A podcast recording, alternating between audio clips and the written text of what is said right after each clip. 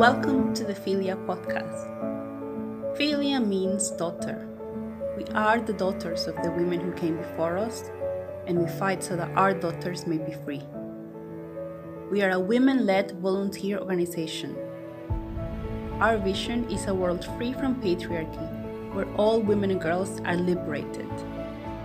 We seek to contribute to the women's liberation movement by building sisterhood and solidarity among women locally, nationally, and globally. By amplifying the voices of women, particularly those less often heard or purposefully silenced, and by defending women's human rights. Our podcast seeks to shed light on some of the most pressing issues facing women and girls around the world. Please take from them what you can. In sisterhood and in solidarity, the Filia team.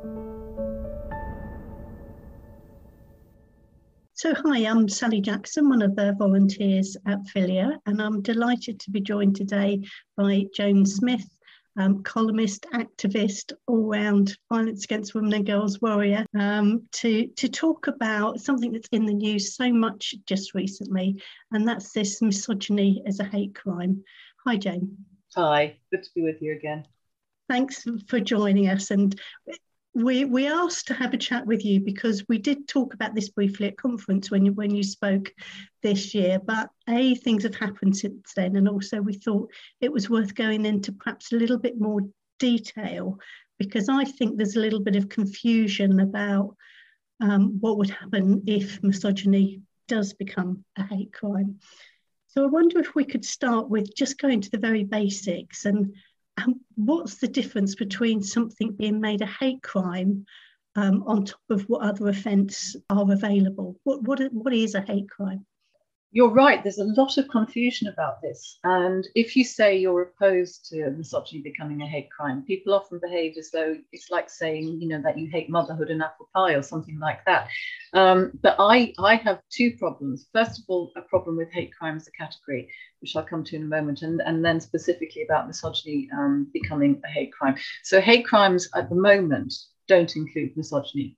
So, if a crime is, is classed as a hate crime, it attracts an aggravated sentence, i.e., the sentence becomes heavier because the crime is perceived by the victim as being motivated by hostility to one of the protected characteristics. And at the moment, there are five disability, um, sexual orientation, and so on, but sex was never included.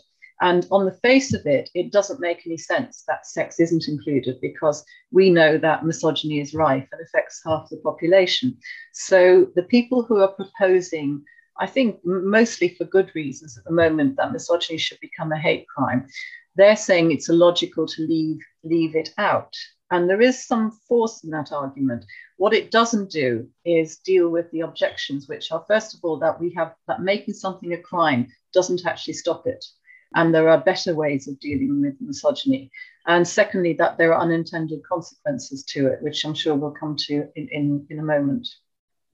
And, and this debate around whether or not misogyny should be a hate crime, um, this is nothing new, is it? This has been going on for, for quite some time now it's gone on for a very long time, and it came out of the Macpherson inquiry, uh, where um, you know people were rightly concerned that some crime was motivated by racism, like the Stephen Lawrence horrible murder, and so hate crime developed from that. The idea that that the if someone perceives a crime to be motivated by hate against one of the protected characteristics, that it should be treated as such. Now, you immediately get into some difficulty because it's it, the it's defined as uh, a crime motivated by hostility towards a, someone with the, one of the protected characteristics. But how do you define hostility? So if you actually look at the Crown Prosecution Service guidance on this, it says that there's no clear definition of hostility. So it lists a lot of things that might might actually constitute hostility. And I'm afraid one of them is unfriendliness. Another one is resentment or spite. Now, you know, I'm sure lots of people exhibit those characteristics mm. um, or that behavior on, on, on many occasions. But should it really be the, you know, should it lead to a criminal prosecution and possibly even a prison sentence. So that's that's one problem with it. The fact that these that this is based on perception is unusual in law because you know you don't usually just take someone's word for the fact. And it, and, and actually that person, I'm afraid, might not be you know genuinely motivated by the feeling that they've been discriminated against. They could be motivated by malice. They they they could um, they could be narcissistic and and deem almost anything to be a hate crime. Um, I, I think that there are dangers with hate crime legislation anyway but now the idea of extending it to to include misogyny is brings in all kinds of problems and and let's be clear, the, the amendment that we're talking about, which was which was brought by Baroness Newlove, a crossbench peer in the House of Lords, and was discussed last debated last week. It people talk about it as making misogyny a hate crime. That's not what the amendment says. The amendment says hostility on the basis of sex and or gender. So it doesn't specifically include misogyny. It actually includes misandry as well. So that would allow men who feel peeved about, you know, something a feminist has tweeted online to complain to the police that it's a hate crime. So, you know, we have to be clear that this isn't just protecting women, but also the fact that something becomes is enshrined in law doesn't mean that the law will be enforced. And you know, my fear that is that this one will be very because the police, in a way, quite like hate crime because they have a very high conviction rate. It's 85 or 90 percent what bothers me is that why are people not making a great fuss about enforcing the laws we already have? So, rape is against the law in this country and always has been for many of the centuries. Sexual assault is, is criminal offence. Threatening to kill is a criminal offence. A lot of these things are not actually enforced. So, I think this, I think the latest figures are something like 65,000 um, rapes were reported to the police in England and Wales in the latest period that we know about. And, the pros- and the, that resulted in, uh, this is off the top of my head, no more than 1,500 convictions or guilty pleas. So the vast majority of women who report a rape will not see their, their attacker convicted, probably won't see their attacker prosecuted even.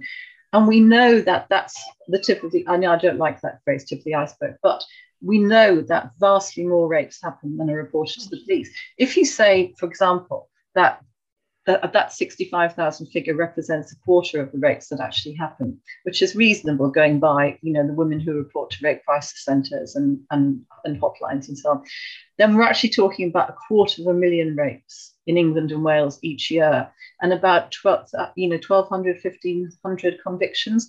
I mean, this is what we ought to be concentrating on, the laws that are not being enforced. There are laws that should protect women, and they're not being enforced. And I fear that this is sort of, this is perceived as almost an easy win. Isn't misogyny awful? Let's do something about it. Okay, let's make it a hate, hate crime. And the question is, what then? Mm. Is this the most effective way we have of protecting women? I don't think it is. No, and it seems to me that it is something that absolutely, you know, when you see it as a, a newspaper headline or a chief constable saying that they're taking violence against women and girls seriously, they support making misogyny a hate crime.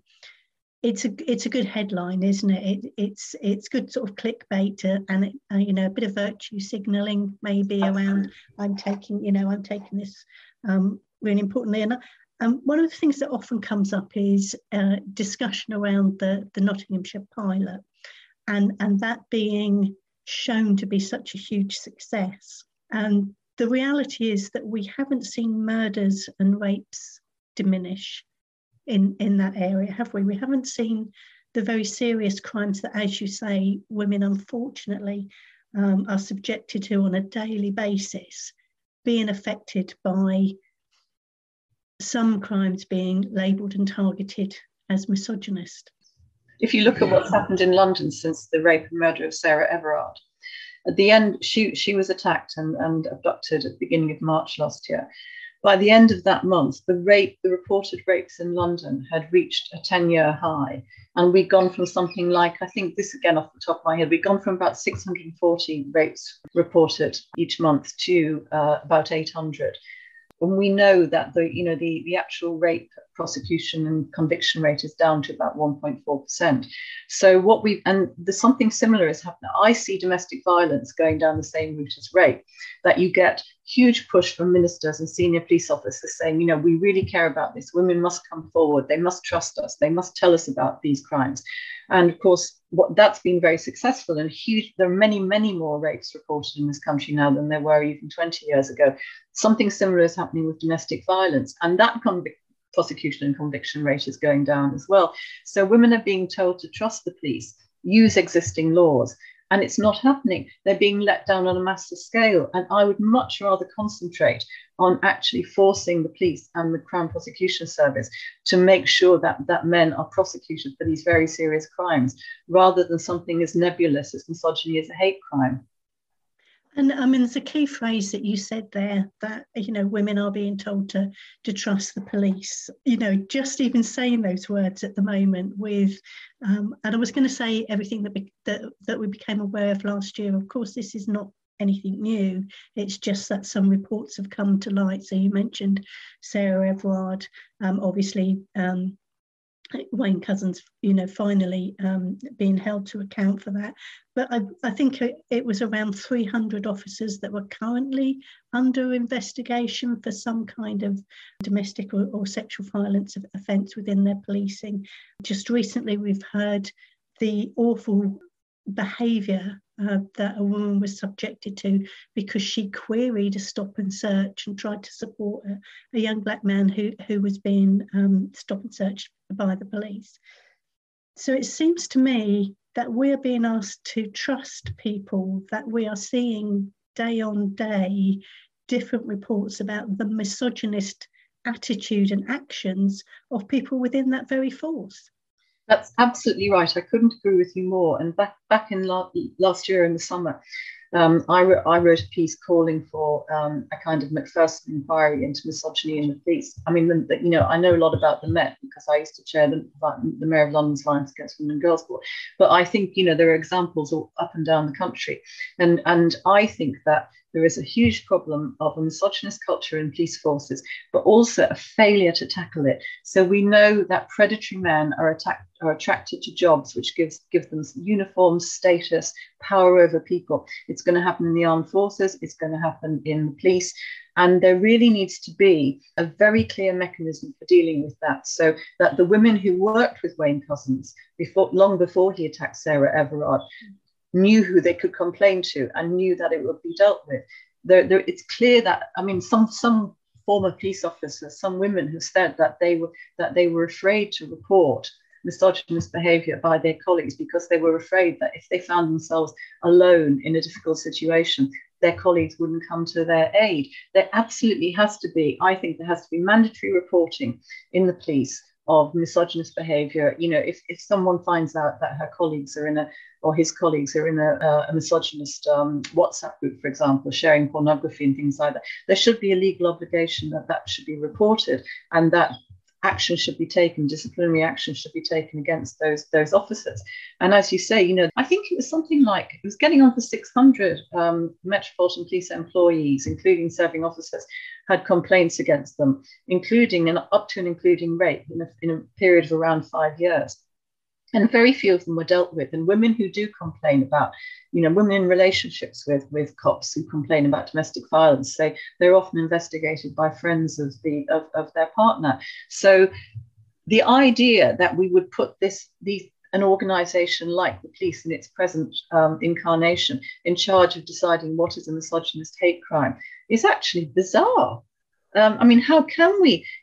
What we need is is an inquiry into misogyny in the police. I think that's urgent. And um, I did ask last summer. I asked um, the chief executive of the Mayor's Office of Policing and Crime and the deputy mayor for Policing and Crime if they would support me in calling for um, that inquiry, and uh, they didn't get back to me. I, I, think I think that's urgent. So yes, you know, I, I don't think the fact that um, that women don't trust the police can be separated from the fact that we've got. I mean, look at what happened after the terrible murder murders of Bibaa Henry and Nicole Smallman. We've got two cops who are actually serving prison sentences for taking pictures and sharing them in a WhatsApp group when they were when they were guarding the, the perimeter of the, of the murder scene. I mean, these are very shocking things for the for the police to be answering for. Uh, last week, I think it was, there was a, a former inspector at Scotland Yard who was convicted for um, voyeurism for taking pictures of, of young women, models, and so on. You know, th- th- this is happening too often for, for to use that argument about you know the one rotten apple.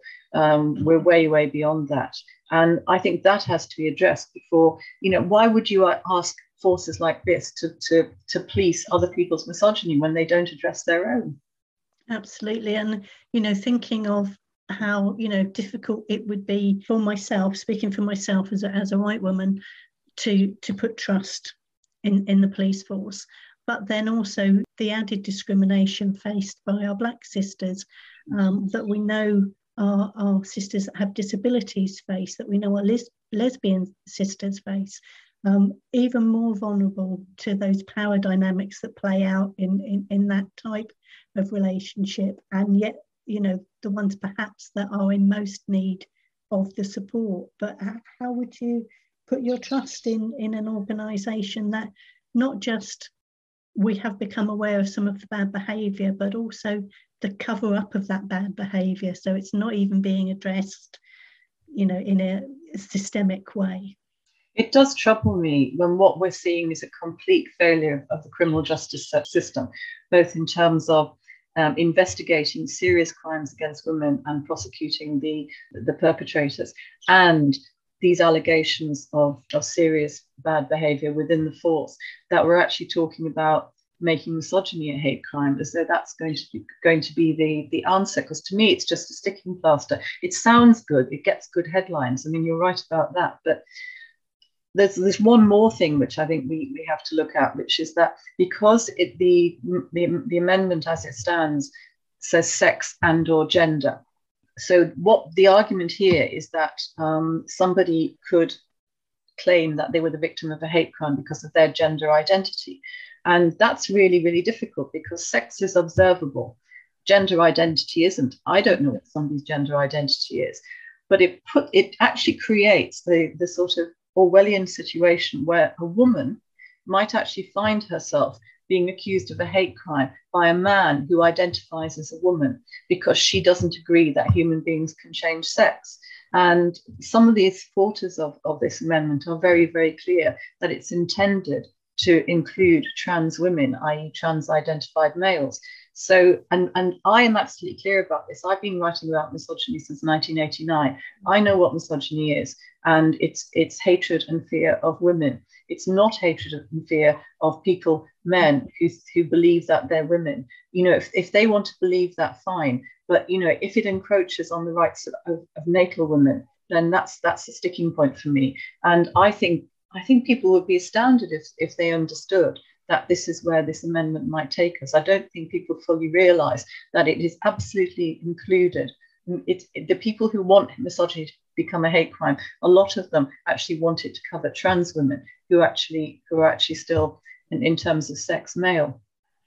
I, I, think, and uh, you know, as, as, you say, you literally did write the book on misogyny. So, um, absolutely speaking to the expert here but also with with the whole and I, and I know self ID hasn't come in by law, but what we're seeing is informally mm-hmm. self ID being you know accepted in so many so many different areas.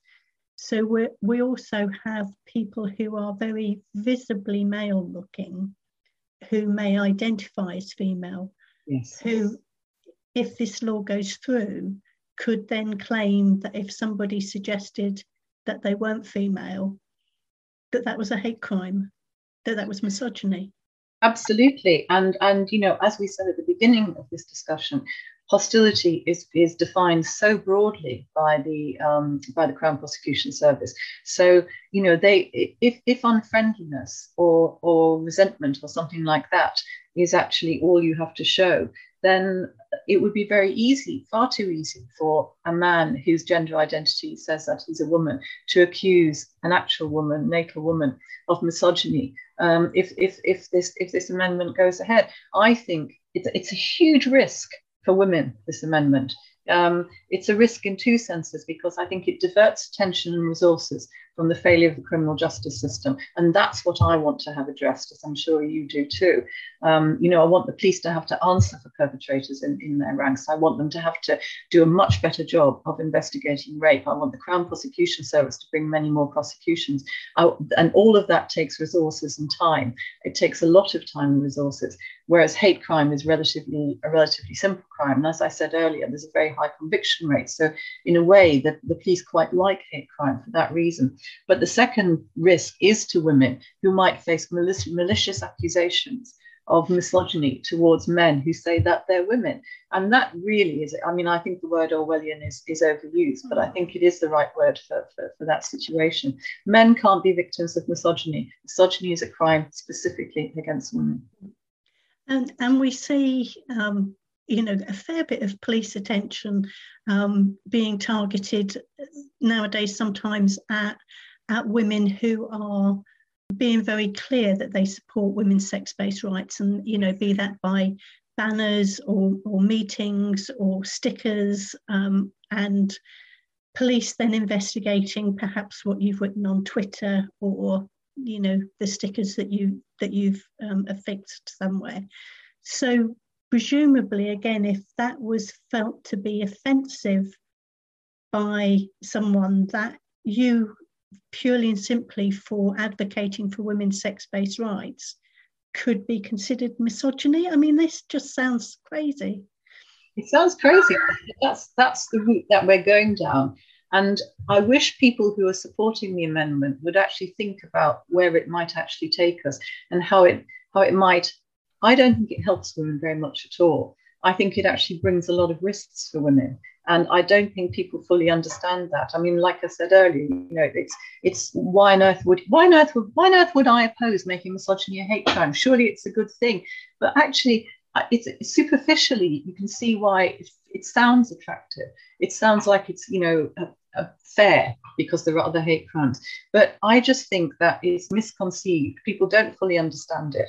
And it could take us down that route of a woman who advocates for sex based rights, a woman who advocates, for example, that, a, that a, a women's refuge should not have to admit male bodied people, that that's a hate crime. That's where we're going if, if, if this amendment goes ahead. And, and I think, you know, at Filia, we're kind of aware of that because one of the bizarre things that's happened as this debate has, has gone along um, was a, a, session around becoming an activist for um, misogyny that was run by Stella Creasy MP um, and to encourage people to come along and learn about it and, and how they could advocate. And we applied for a place and were refused. I'm glad I shouldn't laugh. so a women's rights charity is not allowed to learn about misogyny because it was deemed to be inappropriate. Well, I had a I had a tweet I had a Twitter exchange with, with Stella Creasy, who you know who I know slightly, and uh, she was absolutely clear, telling me that trans women will be covered by this law and that trans women can be victims of misogyny.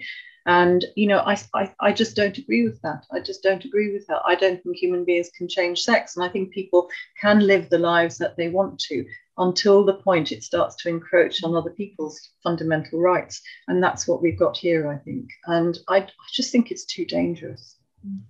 And, and I'd just like to, to pick up something that you mentioned earlier, and, and it's an area of the de- debate I think that doesn't get heard um, quite so often. And it's this issue around it, it not being misogyny that's the hate crime, but it's something that is around your sex or gender that has that um, has been written in this proposed legislation. So that would include misandry. Now, it seems to me again, thinking of the men's rights movement, there's um, you know a huge opportunity for women to be negatively affected by being falsely accused of misandry when again you know what they're doing is, is standing up for their own rights. I think that's another huge danger. I'm glad you highlighted that because i think it's so as a shorthand this is being t- talked about as making misogyny a hate crime but it's actually making hatred on the basis of sex um, a hate crime, and that does include men. And you know, we know that there's an imbalance in terms of misogyny and misandry. I mean, a few years ago, people didn't even know what misandry was, and and of course, men have so much power that women don't have, both in physical terms and in other ways. That, of course, uh, uh, you know, the, the fact that there's still so much discrimination against women that we don't have come for come ahead in leaps and bounds, but we haven't full equality. So of course, misogyny is, is usually going to be much more prevalent and much more damaging than misandry. But you're right. I think that this will be a gift to men's rights activists. So um, you know, people think that they're empowering women by supporting the Newlove Amendment. They could actually be supporting men's rights activists and the, you know, the most extreme proponents of gender ideology who will use an, a, a law that's proposed to, to help women against us. And, and this is the thing with legislation as well, isn't it? It is, um, it's a bit of a blunt instrument um, in that, you know, something you have to be so careful about the unintended consequences of, of any change.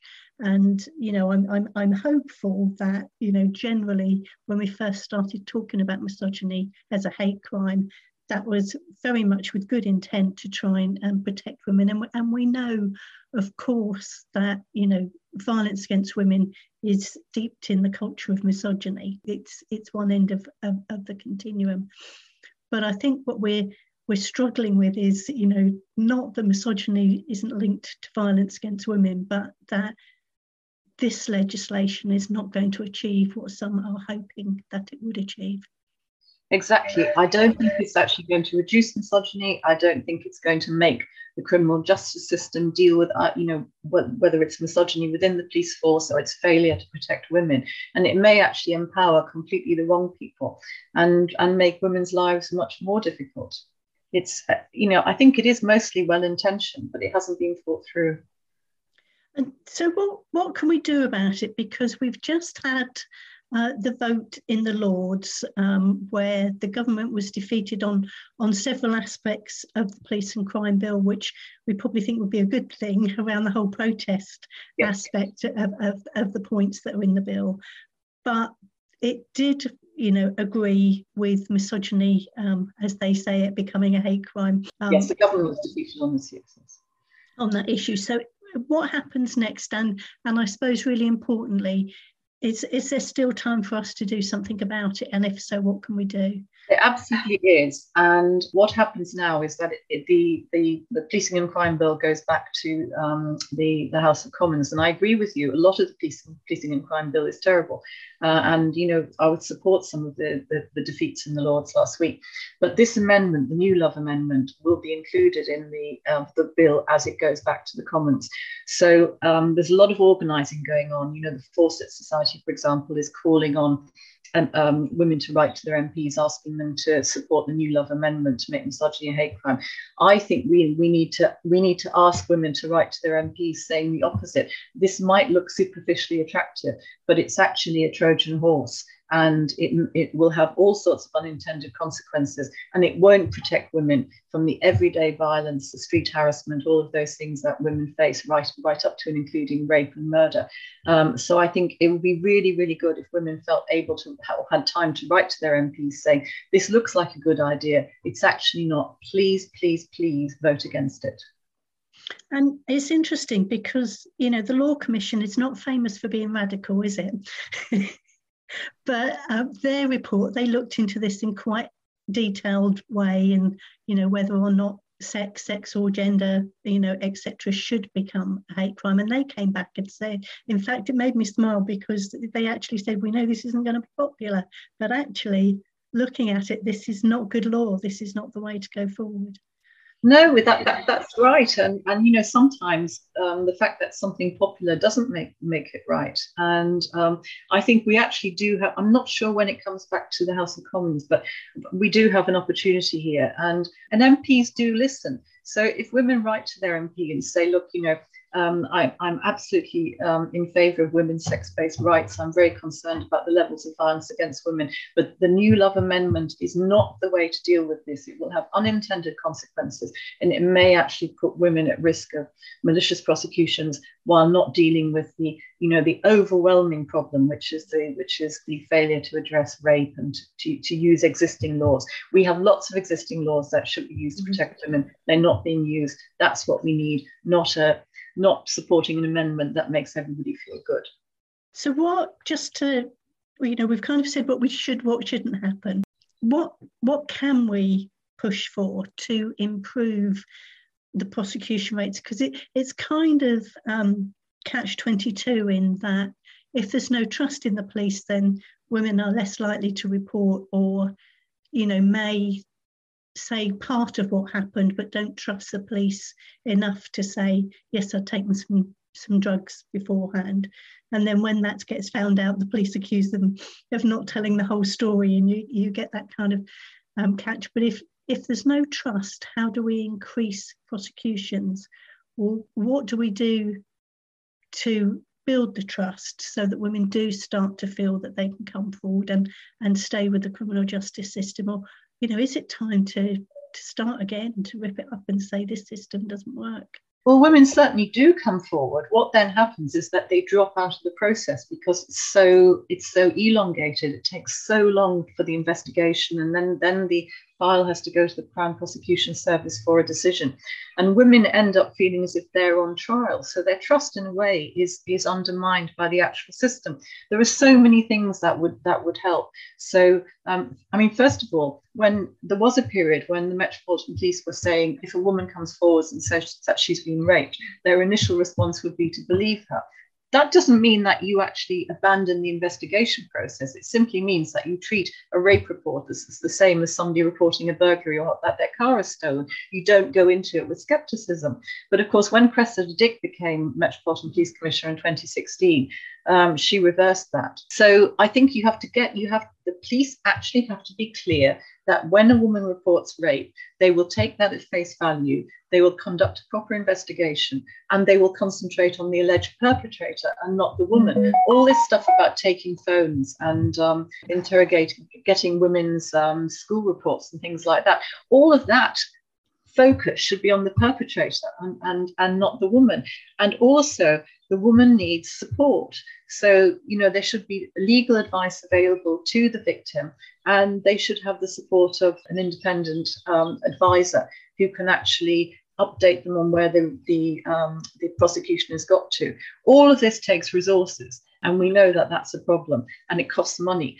But at the same time, you know, how much is being wasted just in pure monetary terms by the number of cases that start? The investigation starts, it drags on for months, the woman can't face it, and so she pulls out. I mean, victim attrition is, is, is one of the reasons that rape cases fail, and it's because victims aren't believed, they aren't supported. And you know, I've always said this there is, if the longer that the case goes on, the more opportunity there is for interference with justice particularly in a case where the woman knows the perpetrator beforehand, you know, that she can be put under pressure by him, his friends, his relatives, and so on. There are, there's every reason to, to argue that rape, rape convictions should be a priority for the police. They should get lots, all the resources they need, and they should be relatively swift, and they should focus on the perpetrator. I think we'd see a very different picture of that. And, and in times when, and let's face it, you know, resources are not plentiful, but surely this is the time to make sure that we are making the best use of the resources that we do have. You know, I wonder how much money is being um, used to, to promote this misogyny as a hate crime that could actually be being put direct into the criminal justice system for, you know, schemes like you're saying around supporting women, believing women. Yes, when, when resources are so stretched if, if a police officer is investigating a hate crime, then that's one less officer available to investigate other crimes. I mean, it's very it's very obvious. So, so you know, I think a lot a lot of police officers actually quite like it because it's a relatively uncomplicated investigation, and there's a very high conviction rate compared to something like like rape or domestic violence. Um, but I think you know it's it's a question of priorities, and I think sexual and domestic violence should be the number one priority of police forces in this country. It never has been, and that's that's what you get: piecemeal investigations and um, key witnesses not actually interviewed, or the woman feeling that she's not supported and not believed, and so unable to carry on. I, I, it really should be at the top of the, the, the police agenda, particularly at a time when when resources are so stretched. And you know, is there any way that a police officer with a history of domestic or sexual violence can work on those cases and be effective?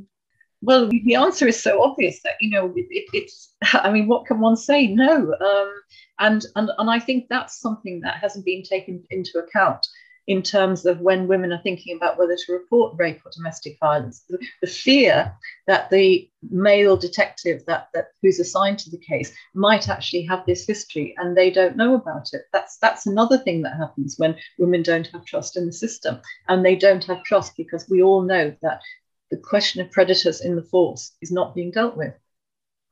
So again, that, has to be a priority for the police, doesn't it? To you know, really investigate who it is that are their officers, who it is that are out there, you know, when you ring 999 and you need help that are turning up to women in distress. Absolutely. And and also and also that there has to be support within the force for officers who do report this behaviour because it's clear that some do, men and women but they they fear the impact on their careers apart from anything else and being and being isolated by colleagues who are angry with them and so on. You know i don't think there's sufficient um, there isn't a proper system for reporting this behavior within the force and that's that's a really urgent necessity. So i think kind of feel we're sort of coming towards the end of the discussion and and it seems to me what we're asking for is some real action around misogyny, not some window dressing, which seems to be what this legislation might provide at best and at worst be quite dangerous. Yes, I think I think there's a kind of um, storm being of good feelings being created around this as though if only that this amendment this amendment can be passed then then everyone will feel they've really achieved something they've done something for women. And i don't think that's the case at all. I think it will make very little difference in terms of positive outcomes and it has some very big risks attached for women. So i know it's harder to actually tackle the problem of the the, the criminal just, justice system. But you know, women women are half the population of this country. The one of the first jobs of the state is to protect its own citizens, and it's failing women, and that's what we need to tackle. Um, rather than doing something that you know after the vote will make a lot of people feel very good about themselves, but won't make much difference. As always, Joan, it's an absolute pleasure talking to you. Thanks so much for giving us your time. We really appreciate it. And of course, if you want to find out a bit more about misogyny and or domestic abuse, there's two excellent books that we can recommend and, and we'll put links to because they really are worth your time to read. Thank you, Joan. Thanks, Sally. Always a pleasure to talk to you. You take care.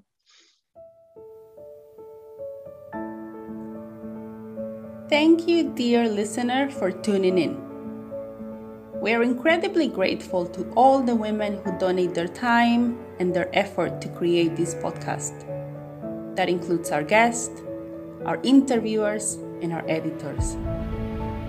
You can find us on your favorite listening platforms like Apple, Stitcher, and Spotify.